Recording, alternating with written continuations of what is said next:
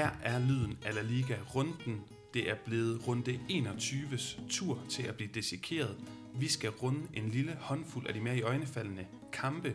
Det er min vanlige medvært, Jonas Knudsen, og så undertegnet Paolo Augusto Chichons opgave. Og bagefter, jamen, så skal vi runde rundens detalje, spiller, og så kommer vi med et par forudsigelser til den kommende La Liga-runde. Men allerførst, Jonas, så lige for at tale os varm øh, i særdeleshed dig, for det er jo din tur, vil du så ikke præsentere en af de, kan vi sige, noticias nyhedshistorier, der har fyldt mest i spansk fodboldpresse i den forgangne uge?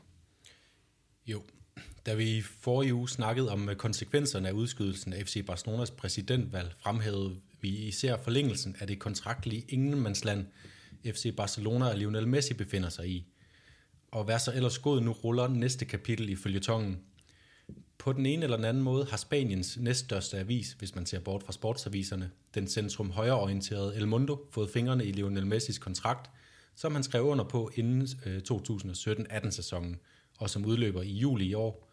Den kontrakt, vi har snakket om siden sidste sommers transfersaga, da Messi troede, at han var sluppet fri sluppet fri af en kontrakt, der siden 2017 har indbragt ham 555 millioner euro. 555 millioner euro. Et tørt tal, der lyder voldsomt, og som meget mere, end man overhovedet kunne forestille sig, at selv overjordiske Messi skulle tjene i den astronomisk-økonomiske fodboldverden. Men så tørt er tallet måske ikke. Det dækker over Messis brutoløn, billedrettigheder, en række ukendte bonusser, diæt, en perlerække af variabler afhængige af nogle mål, altså præstationsbonus – det letter lidt på indtrykket, men uanset hvad, utrolige summer. De store spørgsmål er imidlertid, hvorfor disse tal overhovedet er kommet for dagen, om det i virkeligheden ikke bare er det, der er værd, øh, det er værd at have verdens mere eller mindre ubestridt bedste fodboldspiller på kontrakt. Svaret på det første er gissninger. FC Barcelona har troet med sagsanlæg mod El Mundo, men pilen peger i den grad i retning af et læk fra netop klubben. De ønsker måske at vende stemningen blandt fansene, der som udgangspunkt har stået mere bag Messi end klubben, ved at spille på forarvelsen over rige mennesker, der fortsat rager til sig i en krisetid. Det lyder dog som et noget risky game over for en Messi, der i forvejen ikke er fuld af tålmodighed og tillid over for klubben. Måske er det blot ønsket fra et medie om at bringe sensationen, og der er så faldet en appelsin i turbanen på El Mundo i form af en kopi af verdens største fodboldkontrakt nogensinde. Svaret på det andet spørgsmål, om ikke bare Messi er det hele værd, forsøger La Ligas kontroversielle præsident Javier Tebas at svare på i et tweet, som lyder – den skrøbelige finansielle situation FC Barcelona, som mange andre store klubber befinder sig i, er ikke Messis skyld, men den altødelæggende covids. Uden pandemi ville indtægterne genereret af historiens bedste kunne understøtte lønudgiften, el amarillismo, altså breaking news i med hvilken man behandler dette emne er uretfærdigt, siger Tebas. Tebas for, forsvarer et aktiv Messi, og Ronaldo har skubbet den økonomiske fremgang, han tager æren for, men måske han bare har helt almindeligt ret. Allerede søndag aften kom i hvert fald et af budene på, hvorfor Messi koster det, Messi koster, da han åbnede målscoringen i hjemmekampen mod Atletic Klub med et fænomenalt frisbaksmål. Vale todos los euros que cobra, el fútbol es suyo. Sådan lød det, lød det i Alfredo Martinez radiospeak fra kampen på Andacero. Han er alle euro, han tjener hver. Fodbolden er hans. Og Jonas, jeg er fuldstændig øh, enig med dig i, at det er det her, der skal fremhæves. Du har egentlig udredt de fleste ting, alle nuancerne i den her historie. Og det er nemlig værd at bemærke, at netop i Spanien, hvor at det politiske og fodboldmæssige miljø nogle gange er så betændt, det har vi snakket om før, så kommer der de her interesser og, og konspirationer bag sådan en avisartikel. Og netop fordi det ikke er Marca eller As, El Mundo Deportivo eller Sport, Diario Sport, de her fire, som virkelig har interesser bag sig, øh, når det ikke er dem, men El Mundo, så kan man ikke lade være med at tænke, okay, så, så tror vi mere på netop, øh, altså, kan man sige, sandhedsværdien i den her nyhed. Men Jonas, jeg er glad for, at du bragte det her på banen, og også at du får nævnt, at vi jo også har noget fodboldmæssigt at, at hæfte de her penge op på, fordi hold da op, en kamp, som Messi han leverede, og især nogle detaljer, vi skal snakke, I den grad. snakke senere om. Øh, lad os bare komme i gang med at dissekere runden. Luis, llámame por favor. Venga, estoy preocupado. Adiós, guapo. Ja, og den startede jo øh, fredag aften i øh, Valladolid, hvor, øh, hvor Huesca de fik øh, en 3-1 sejr. Det var øh, Rafa Mir øh, med et hattrick, øhm, og øh, Pacheta, øh, Huescas træner, der får hans første sejr. Pablo Maffeo har to assist i kampen, kunne have haft flere. Øh, og Valladolid er måske på vej i problemer nu. De er et, et, øh, et point over stregen, har spillet en kamp mere end Osasuna og to mere end Elche. Og så egentlig ikke så meget mere om den kamp, Jonas, fordi lørdag, der er flere kampe, vi gerne vil snakke om. Den første, Eibar øh, Sevilla. Den vinder Sevilla, Lopetegis øh, tropper 2-0. Man kan have lyst til at tænke, de fortsætter bare derudad, og det kører bare for dem. Men lad os lige få lidt øh, nuancer og tekst på den kamp. Ja, det var en spændende kamp øh, allerede inden gik i gang, fordi vi havde det her nye indkøb i Sevilla, Papo Gomez med, som er kommet fra Atalanta, øh, det helt store indkøb i La Liga den her vinter. Spændende med ham. Øh, og så er det jo en kamp, hvor vi øh, i sidste udsendelse snakkede om øh, nogle af de spillere, som mødte deres gamle klubber, eller klubber, de er udlejet for. I Brian Rills tilfælde, øh, den her Sevilla-udlejede stortalent, der har gjort det rigtig godt i Eibar, øh, eller om det var Sean Jordan, der vender tilbage til Eibar, som skulle øh, gøre det ondt ved deres tidligere klubber. Øh, Brian Rills startede rigtig godt, og Eibar startede rigtig godt. Øh, Rill får skabt en masse chancer, Eibar de presser, spiller virkelig flot, men det endte med at være Jean Jordan, der fik øh, sidste ord. Øh, Ocampos gør det først til 1-0 på et straffe, og så kan Jordan ellers afgøre kampen til, til 2-0. Øh, og så fortsætter Sevilla bare sin stærke stimer og ligner en, øh, en sikker top 4 placering apropos Papu Gomez, så kommer vi her med lyden øh, lyden af Liga, kommer med en specialudsendelse om de her transferhistorier og bevægelser, der har været på det spanske marked øh, inden for de næste par uger. Så øh, hold øje med den, der hvor du finder din podcast. Jonas, Real Madrid, Levante. Måske, hvis man zoomer ud af de her kampe, 10 kampe, vi har haft i runden, den, nu har vi så ikke haft Betis øh, Osasuna endnu, men altså hvis man kigger bort fra, fra den, som vi, som vi mangler mandagskampen, vi jo ikke når at have med, så må man sige, det her det er det mest opsigtsvækkende resultat for Zidane, skulle jeg til at sige. David Betonis tropper, de taber altså 2-1 til Paco, Paco Lopez Levante-mandskab. Efter den her 4-1-kamp, som Real Madrid har imponeret mod Alaves seneste runde, der sad jeg og tænkte, Real Madrid, måske de netop kunne profitere af de her manglende Copa-kampe, de blev smidt ud øh, mod Alcoyano, og så har de en uge mellem opgørende, de kan få ladt batterierne op, de kan få nogle bedre træningspas, mere forberedelse, især mod et hårdt presset Levante-mandskab, som jo er levende i Koban, som spillede mm. sig videre, altså har spillet flere kampe, været mere trætte, ja. men nej, nej. Nej, og det, det, det, det skete jo på, øh, på forunderlig vis til at starte med, altså øh, øh kort ind i kampen for Eder Militao et, øh, et sjovt rødt kort, han er, han, jeg synes, han er uheldig med at få det, han, øh, han får, får nedlagt en, en Levante-spiller som sidste mand, men med minimal berøring, vil jeg sige, det, mm. det så sådan lidt, lidt øh, lidt, lidt tyndt ud, men øh, okay, rødt kort til Militao, som har en uheldig sæson, en uheldig år i Real Madrid ja. i det hele taget. Ja. Alligevel får Real Madrid øh, med et fremragende mål af, af Asensio, der bliver sendt afsted af er det Toni Kroos ja. eller Benzema? Det er Toni Kroos. Toni Kroos, der sender ham afsted. Og så scorer han øh, stensikkert øh, Asensio øh, til 1-0. Men så kommer det, som vi alle sammen øh, efterhånden kender, når mm. vi ser Levante og Real Madrid. Så kommer, så kommer José Luis Morales og øh, El Comandante og gør mm. det onde ved dem med en, øh, en fantastisk udligning. Øh, exceptionel teknik, er noget, han sparker ind på, synes jeg. Ja, det er jo nemlig altid flotte mål, han scorer mod Real Madrid. Ja. Altså nu står man i en situation, hvor Paco Lopez med den her sejr har vundet tre af de, af de seks opgør, han har haft mod Real Madrid mm. i spidsen for Levante. Halvdelen af gangene, det her lille valencianske hold møder kæmpe store Real Madrid, så vinder de altså. Det er en sindssygt flot stime. Ja. Og fælles for alle gange, jamen El Comandante, han scorer altså, når at Levante de vinder over Real Madrid. Og en, der ikke scorede til at starte med, det var uh, Roger Marti, da han fik chancen efter et, uh, et var straffespark, hvor der var meget tvivl om, det var inde eller ude af feltet. Sergio Ramos, han sad op på, på tribunen og med sin iPhone, og synes han så tydeligt kunne se, at den, øh, den ikke var ude i varerummet, mente, at det var inde i feltet. Uh, men uh, Courtois med en, med en rigtig flot redning, selvom at den var sådan lidt i flødehøjden for ham. Mm.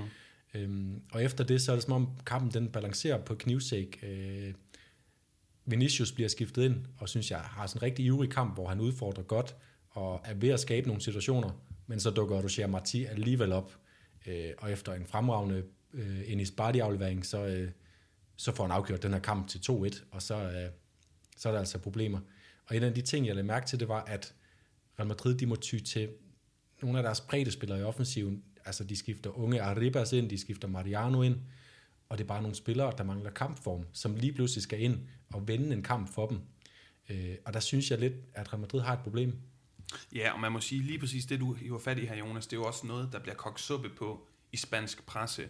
Hvorfor? Jamen fordi man snakker om og har defineret sit andet trænergærning som en noget, hvor altså hans bedste våben er hans mandskabspleje, han gør alle glade, og netop at han kan rotere med succes. Og der vil jeg så bare sige, det er jeg ikke sikker på. Hvis vi kigger tingene virkelig godt øh, efter, så er der sådan lidt en høne eller ægget diskussion over, ja. at Zidane i den her famøse 16-17 sæson havde sit A-hold og sit B-hold, groft sagt. A-holdet vandt Champions League, og B-holdet vandt ligaen. Men jeg tror altså, at, at vi skal huske på, hvor mange fra det her B-hold, der blev rasende over, at de aldrig kunne få lov at spille i Champions League, og altså skiftede efter sæsonen. Der, her, her tænker jeg for eksempel øh, James, jeg tænker Morata, jeg tænker Kovacic, der er ikke lang tid efter også smuttet, og så videre. Så det er ikke en holdbar løsning. Og jeg sidder og tænker, Zidane, er, er det hans reserver, der ikke leverer, eller er det ham, der har forsømt at implementere dem på holdet? For kigger du på Odrio Sola, VM-bak i 2018, en af de mest spændte højrebaks i La Liga, mm øh, Militao, fem måneder i streg som den bedste forsvarsspiller i Portugal, var på næsten højde. Dyrt indkøbt. Kæmpe dyrt indkøb, og det går, går igen for de fleste af dem her, men også en mand, der var virkelig altså, ja, i høj kurs og på niveau nærmest med, med Mathis Delict i interesse rundt omkring i Europa. Dani Ceballos, han var helt øh, on fire i La Liga, inden de købte ham. James Rodriguez har gjort det rigtig godt i Everton efterfølgende. Ødegård, La Ligas bedste spiller, måske første halv, halvdel af sæsonen sidste år, og så videre, og så videre. Jovic, lige så snart han er væk fra Madrid, bomber han igen. Det lugter jo lidt af, at Zidane ikke kan implementere de her folk. Så jeg er ikke sikker på, at man bare kan kigge på Militao og sige, ved du hvad, det er for dårligt, du får rødt kort, du leverer ikke. Jeg tror altså også, jeg synes, Zidane har skylden for ikke at implementere de her folk. Ja, netop måske også, fordi han, han ikke giver dem tiden til at spille, så, så, så må de bare komme i problemer, når de endelig skal spille, og især i et, et, sted som Real Madrid, hvor der er så meget pres på spillerne, hver gang de er i kamp. Og apropos pres, øh, så sad vi og snakkede lidt om inden udsendelsen, Paolo, hvordan øh, det er for Real Madrid, at de spiller her på Alfredo Di Stefano i stedet for øh, Santiago Bernabeu. Ja, fordi øh, det, den kommer af den her snak, at jeg sad og hørte spansk radio, hvor at, at ja, målscorer, matchwinner, øh, Roger Marti, han siger det her med, han bliver spurgt ind til kampen, hvor han siger, Real Madrid, de er måske så gode spillere, at de slapper lidt af i deres præstationer, og de er ikke på Bernabeu, og det var altså et vigtigt element for os, uden tilskuer, så er det mere realistisk for os at vinde, siger han. Og så begynder vi at spekulere i, glemmer vi, at de spiller på det her lille Alfredo Stefano stadion, og glemmer vi, hvad konsekvensen måske er ved det?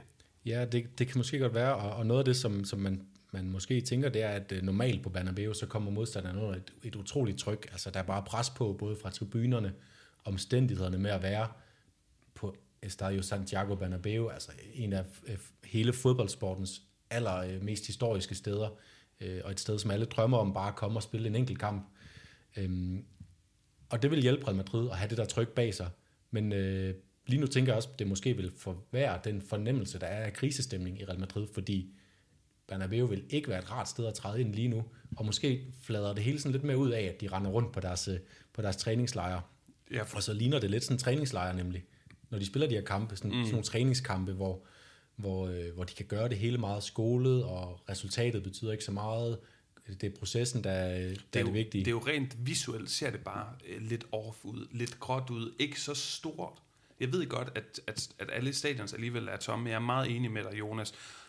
Jeg synes, vi skal øh, lukke den der og sige, der er nok en par, et par spillere, og måske også i den, der har været heldige at undgå at få bue, øh, hvad hedder det, med på vejen fra, ja. fra lægterne, fordi de netop ikke er tilskuere, fordi de ikke spiller på Bernabeu, og fra Levante, nu laver jeg en lidt søgt bro her, det er en valenciansk klub. Vi havde jo et uh, derby Valenciano, og her mener jeg ikke Valencia by, men Comunidad de Valencia, altså regionen her. Uh, Valencia Elche, som jo også er en reel, uh, hvad kan man sige, nedryknings, ja. uh, nedrykningsduel. Ja, øh, og, og kampen var ikke noget sådan at skrive hjem om som sådan. Øh, Valencia vinder 1-0 over øh, Elche på hjemmebane. I øvrigt en kamp, jeg var nede og se, da jeg, da jeg boede i Valencia. Øh, det var også en af de sæsoner, hvor Elche var op og der var et kæmpe opbud af Elche-tilhængere. Det var, det var en festdag, øh, og man fornemmede sådan en indbyrdes respekt mellem fansene. Øh, Elche var glade for at kunne komme til, til Mestalla, øh, og Mestaya var glad for at tage imod Elche-fansen, som er en, en, en underdog. Fed anekdote, Jonas. Det kan, det kan jeg skide godt lide, og det er jo dejligt, at øh, meget autentisk, når nu du har boet i byen og oplevet det her derby, tør jeg godt kalde det. Øh, hvis vi skal snakke lidt om Daniel Vaz, det synes jeg, vi skal, fordi ja, han bliver matchvinder i den her kamp. Han har også den her mærkelige situation øh, efter 10 minutter, hvor at han får en stikning i dybden, og så tager han ned med brystet, og uden at vide det, så får han samtidig med den her brysttæmning afdriblet øh, keeper Edgar Badia i Elche-målet. Så sparker han så på brystkassen af en Elche-spiller, men senere har han jo den her flotte hovedstødscoring, og jeg synes, at vi har været, uden at komme for meget ind, altså jeg har en juice, god til ikke at tage danskervinklen og forsere den, men her, der skal han jo nævnes. Jeg har skrevet, at jeg godt kunne tænke mig at snakke lidt om polyvalente Daniel Vass. Altså, mm. det er noget med sammen i Spanien. Han er meget polyvalente, den her spiller, der kan spille øh, på rigtig mange forskellige pladser. Jeg var selv i Valencia den sommer, hvor han kom til Valencia, og hele den lokale presse var helt op at køre. Den her mand, Daniel Vaz, han er en større La Liga-profil, end vi måske lige går rundt og, og, og tænker med danskerbrillen. Nu har Valencia jo Piccini retur, de har med Correa på øh, højre bak, så de har i teorien to højre bak, og jeg tænker, ja, der er jo en fodboldkliché om det her med, at de bedste spillere, de skal frem på banen. Er Daniel Vass en af Valencias bedste, og hvad tænker du om hans fremtidsudsigter, fordi han tegnede sig jo for meget offensivt i den her kamp? Ja, og han er blevet en af Valencias bedste, efter de har, har solgt fra i toppen, og især har solgt, øh, solgt fra på, på midtbanen, hvor at han jo... Øh, faktisk, det, det glemmer vi lidt nogle gange, at, at der er sådan et billede af, at øh, Daniel Vass mest har gjort sig på, øh, på højre bak, og det er også der, han spiller for landsholdet nu. Men faktisk, da han, da han kom til, til Valencia, der kom han jo fra en, øh, en rolle i Celta Vigo, hvor han mere har spillet på en, en slags øh, 8, 8 position, og endda mere med pil frem til, øh, til højre, øh, højre wing, højre midtbane, øh, eller 10'er rolle, øh, hvor han lå, lå og fordelt spillet for, øh, for, for Celta og var chanceskabende øh, indlægsspiller. Øhm, og øh, og jeg, jeg, ser, øh, jeg ser helt klart, at det kan være en gevinst for Valencia i deres situation lige nu, at få rykket øh, Daniel Vaz frem, måske på en højere midtbane, øh, hvor han ville kunne minde rigtig meget om, i en 4-4-2 højre midtbane, kunne minde rigtig meget om sin rolle i, øh, i Celta, måske også på den centrale midtbane, øh, og måske minder lidt for meget om Soler, jo, men netop også det her med, at han jo også, selvom han måske fremgår som en højere midtbane i en opstilling, kan gå ind og skabe overtal i midten, mm. og så forestille sig, at en, en ja, især Kodea, der begynder at se lidt mere spændende ud, ja. øh, at han kan komme frem i de her rails og skabe øh, bredden. Så lidt om Daniel Vass, som vi måske forestiller os, han har jo allerede en stor rolle på det Valencia-hold, ingen tvivl om det, men at han måske også kan tegne sig for noget mere øh, offensivt. Og så vil jeg gerne nævne, at, at jeg synes ikke, at hvis, hvis Daniel Vass nu vi forestiller os, at han spiller resten af sæsonen øh, længere fremme på banen i Valencia, så synes jeg stadig, at han skal være øh, på det danske landshold højre bak, når vi når frem til den her EM-slutrunde.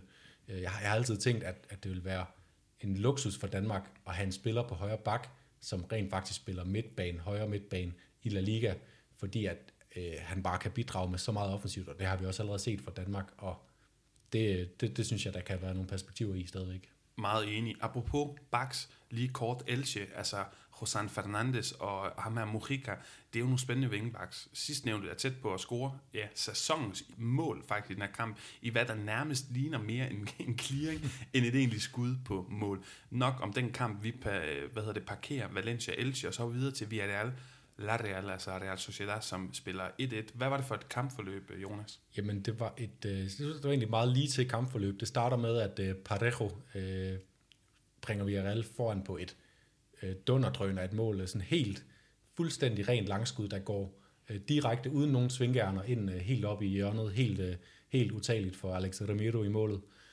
Øhm, og derfra så bliver, bliver det skadesplaget ved Real hold egentlig bare presset tilbage i det meste af kampen øh, af La Real, øh, som alligevel døjer med at skabe chancer. Øh, Isak byder sig til mange gange, har mange gode øh, afslutninger, jeg synes han er, han er en god afslutter, øh, den her svenske angriber.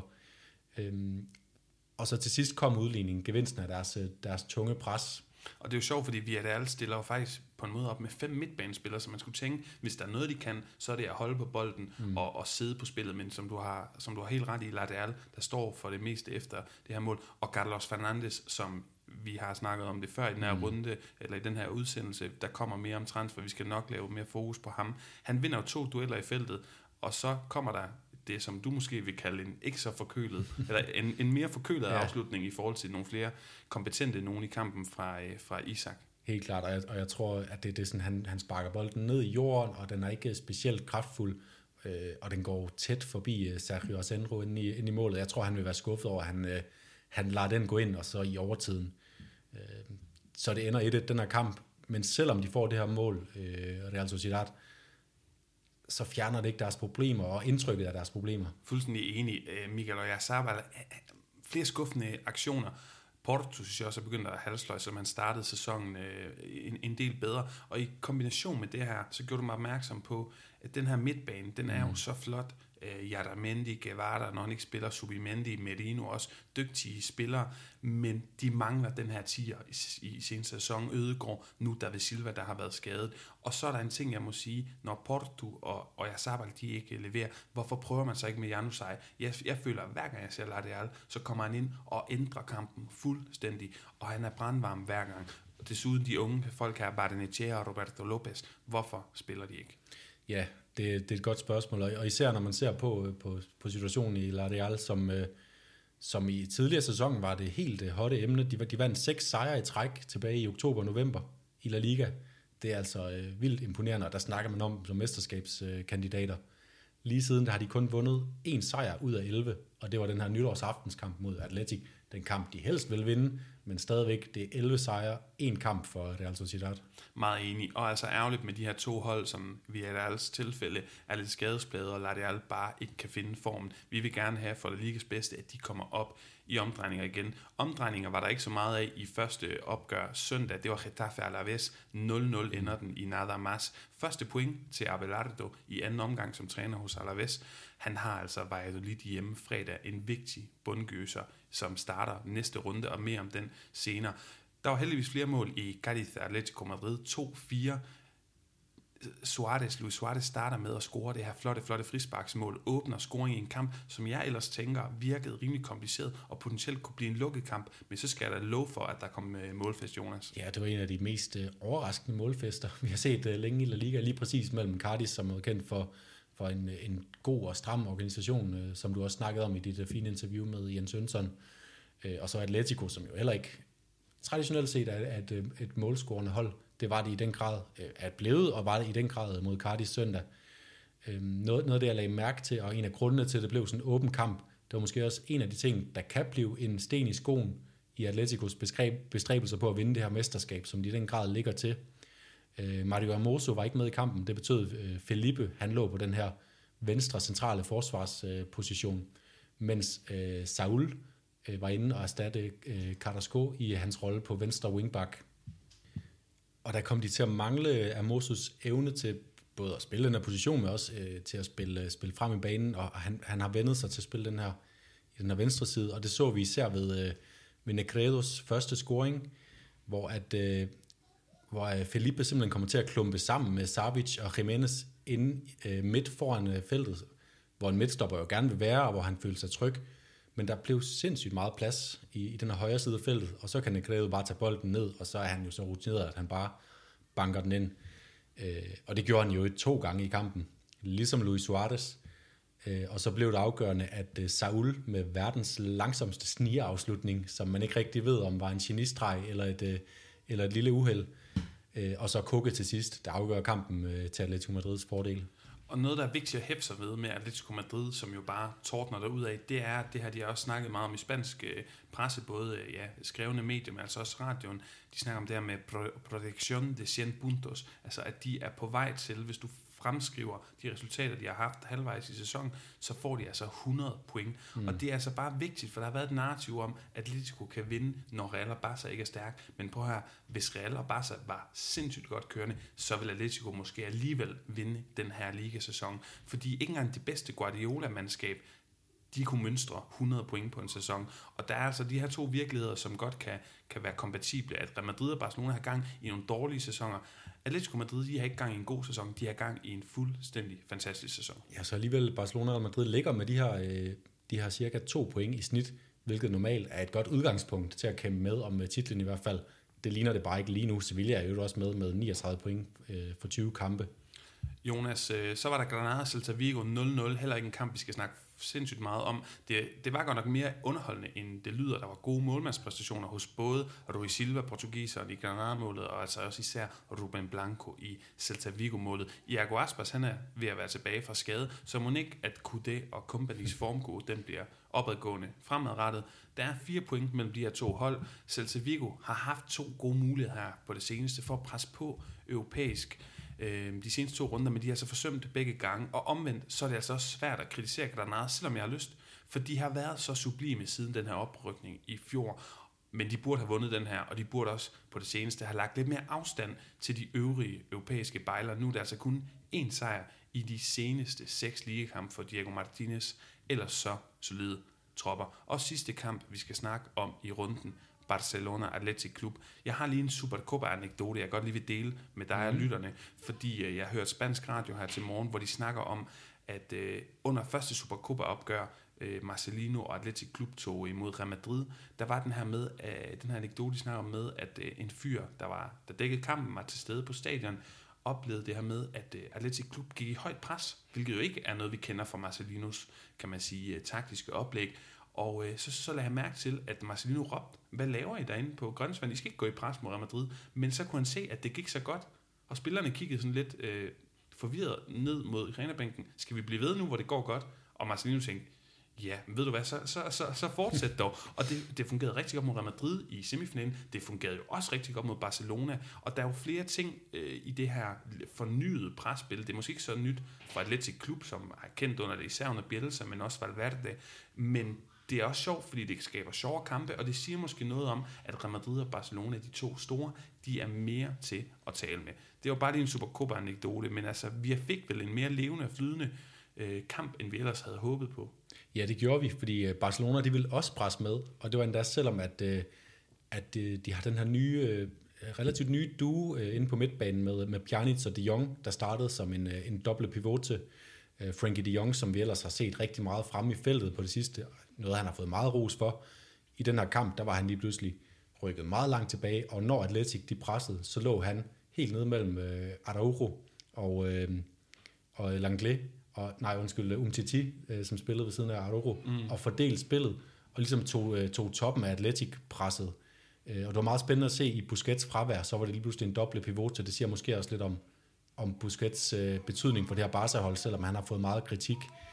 Øhm, men Barcelona de lykkedes også med at lægge presset i den anden ende, hvor især øh, Pedri og Dembélé øh, var rigtig aktive, og også Messi så vi i, i nogle hissige pres, som vi ikke har set så meget af. Meget enig. Også noget, jeg lagde mærke til og blev mærke i. Øh, når jeg ser det her Barcelona-hold i den kamp her, så får jeg sådan øh, en ny kollektiv fornemmelse for det her hold. For sådan, som du netop siger, du har lige ridset et par, et par nedslagspunkter i det her med presset, både defensivt og offensivt, men altså også øh, Pjanic, der kommer frem til et hovedstød fra sin position som, som fra doble pivote. Her viser Unai Simon for øvrigt, hvorfor han måske er kandidat som ja. landsholdskeeper til EM øh, til sommer. Min gæsser i boksen leverer den her vigtige assist, vi kommer tilbage til. Griezmann og Dembélé har en fremragende tilstedeværelse på henholdsvis venstre og, øh, og højre kant, og som du netop siger, Pedri i venstre halvrum, fantastisk også i presset, Messi der lige pludselig presser, og som du siger, Frenkie de Jong, øh, alt fra midterforsvar til nærmest, mm. nærmest øh, angriber.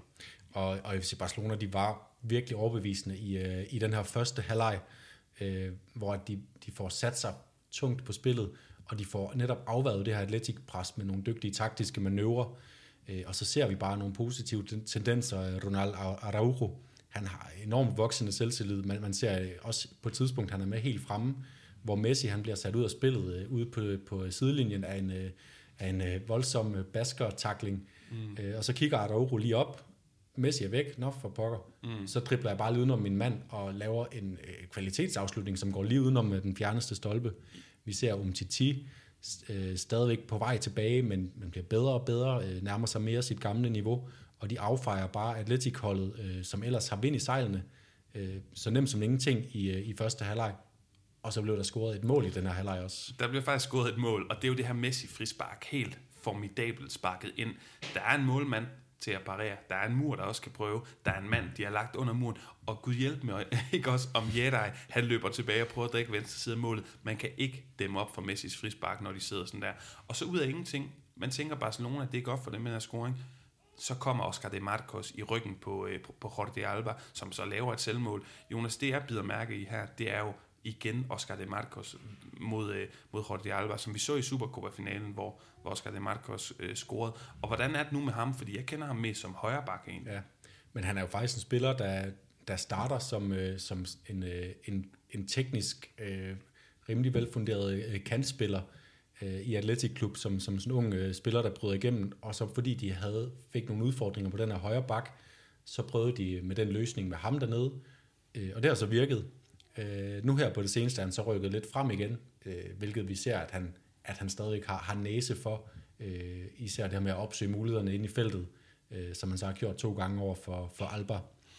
Jonas, øh, et par sidste pointer, fordi vi skal videre og, øh, og have lavet nogle koringer sådan her runde, men Mingueza er jo, der laver den her stærke assist, Dembélé, Mingueza og Griezmann, der lige pludselig får, får lavet det her mål, bare så, der flytter spillet rigtig, rigtig hurtigt, og Dembélé som arkitekt, overraskende må vi sige alligevel, at Mingueza kommer frem med den her kvalitet.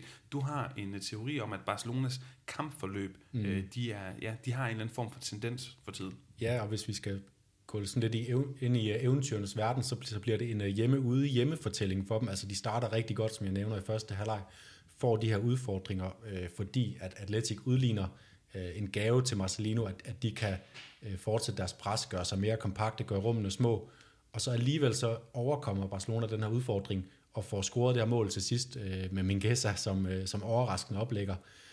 Øh, og det er det nye ved Barcelona i den her sæson, eller i de her år måske i virkeligheden, at nu vinder de de her kampe, de overkommer udfordringer, i stedet for at øh, løbe panden mod muren. Og så ser man, at øh, efter det her mål, øh, som det er Chris Mann, der scorer øh, efter oplæg af Mingesa, så er hele holdet sammen og juble ude ved hjørneflaget, ude sammen med reserverne, og det, og det ligner bare mere en helhed øh, Barcelona, end de har gjort længe. Lige præcis, altså en kollektiv øh, fornyet identitet og et godt sammenhold på det her Barcelona-hold. Det var egentlig sidste kamp, vi vil gå igennem. Øh, det, der sluttede søndagens La Liga-kampe for mandag, hvor vi sidder og optager nu. Der er senere Betis Osasuna, som vi jo altså ikke når. Jonas, lad os tage en breaker, og så lad os få lavet nogle koringer. Ver un partido que quedará para la historia de los aficionados del Atlético de Madrid y que nos llena de orgullo como club una vez más estar entre los ocho mejores de Europa. Jonas, det var runde 21, vi fik snakket igennem. Vi skal jo starte med at kåre rundens det der er så, og jeg vil bare sige, at vi havde rigtig mange flotte mål, ja. så jeg blev nødt til at vælge en af dem. Pareros flugt, der snakker vi om, Suarez frispark, der var sindssygt flot, Messis frispark, der er nærmest endnu flottere. Jeg blev nødt til at tage en anden ting, for det var ikke en stillestående ting, det var kombinationsspil. Det var El Comandante José Luis mm. Morales halvflugter, som Jorge Miramon fra højre bakken leverer. Han har faktisk leveret overraskende mange sidste denne sæson, jeg mener, det er fire. Mm. Øh, udmærket højre bak for Levante-mandskabet, og Morales, der bliver ved med at lave flotte mål. Så det er altså hans flugter, der får min øh, El Dedazo de la Jornada. Og det var også en af dem, jeg havde, en af, en af to mål, som jeg har øh, øh, nomineret sådan for mig selv, øh, exceptionelt sparketeknik. Den måde, han sådan lige i boldens opspring får ramt den inderside og drejet den perfekt udenom Courtois. Det var, det var meget smukt. Mm. Øh, jeg vælger alligevel Sauls mål mod Cardis, ja.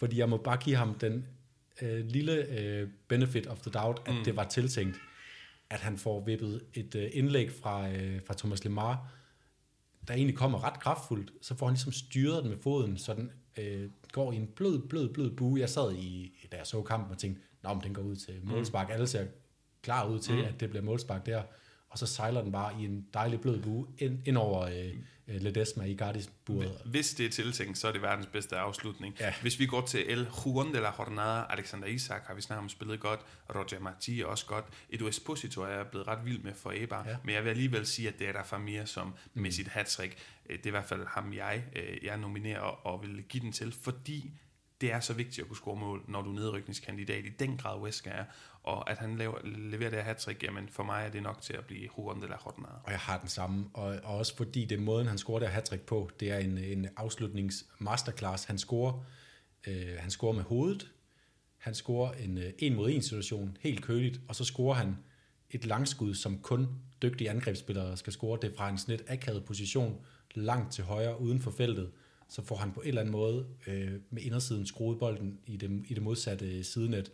Øh, fantastisk af den her angriber, som kan vise sig meget værdifuld for Huesca, og måske også for et andet La Liga-hold i fremtiden, mm. hvis skråstregnen når Huesca alligevel rykker ned efter den her sæson. Ja, meget enig. Det gør de nok, men øh, hvis ikke de skal, så skal de sætte sin lid til Rafa Mir. Øh, Woodgate i forhold til den her runde. Jeg havde egentlig skrevet flere ned, men jeg vil ikke engang nominere andre end brasiliansk eller Militao. Og blive smidt ud, når du får så få chancer, det er dumt. Jeg forsvarer lidt de her reserver, der ikke får mange chancer, og fuldstændig rustne, når Zidane sætter dem øh, meget uretfærdigt lige pludselig i kamp. Men ved du hvad, at blive smidt ud på den måde, det kan godt være, det er uheldigt. Jeg er enig med dig i, som du sagde i toppen af udsendelsen, at det er ikke verdens største og mest klokkeklare røde kort, men alligevel, du efterlader dit hold med meget få chancer for at vinde den her kamp. Min Woodgate, det er der Militao. Ja, helt forståeligt. Øh, min, den går til en vardom. Det er faktisk anden gang, jeg gør det. Jeg, jeg er ellers vartilhænger, men der er stadigvæk nogle, nogle børnefejl ved den her, øh, med den her service. Øh, og det er i, øh, i, igen i øh, Cardis Atletico-kampen, hvor at Koke Han er nede og begå et klokkeklart straffe, synes jeg. Han er, det er en en mod, en, en mod en situation i feltet, hvor han skal afværge en afslutning. Han øh, støtter med sin hånd på jorden.